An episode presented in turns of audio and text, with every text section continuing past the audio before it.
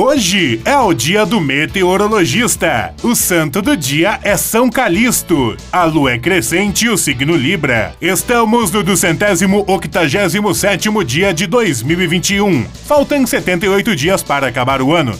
O 14 de outubro na história. Em 1933, Adolf Hitler anuncia a retirada da Alemanha da Liga das Nações. Em 1947, Charles Jäger torna-se o primeiro homem a viajar a uma velocidade maior do que a do som. Em 1949, começa a caça às bruxas nos Estados Unidos, uma investigação contra pessoas suspeitas de ter algum vínculo com o comunismo. Em 1952, é criada a Conferência Nacional dos Bispos do Brasil Brasil.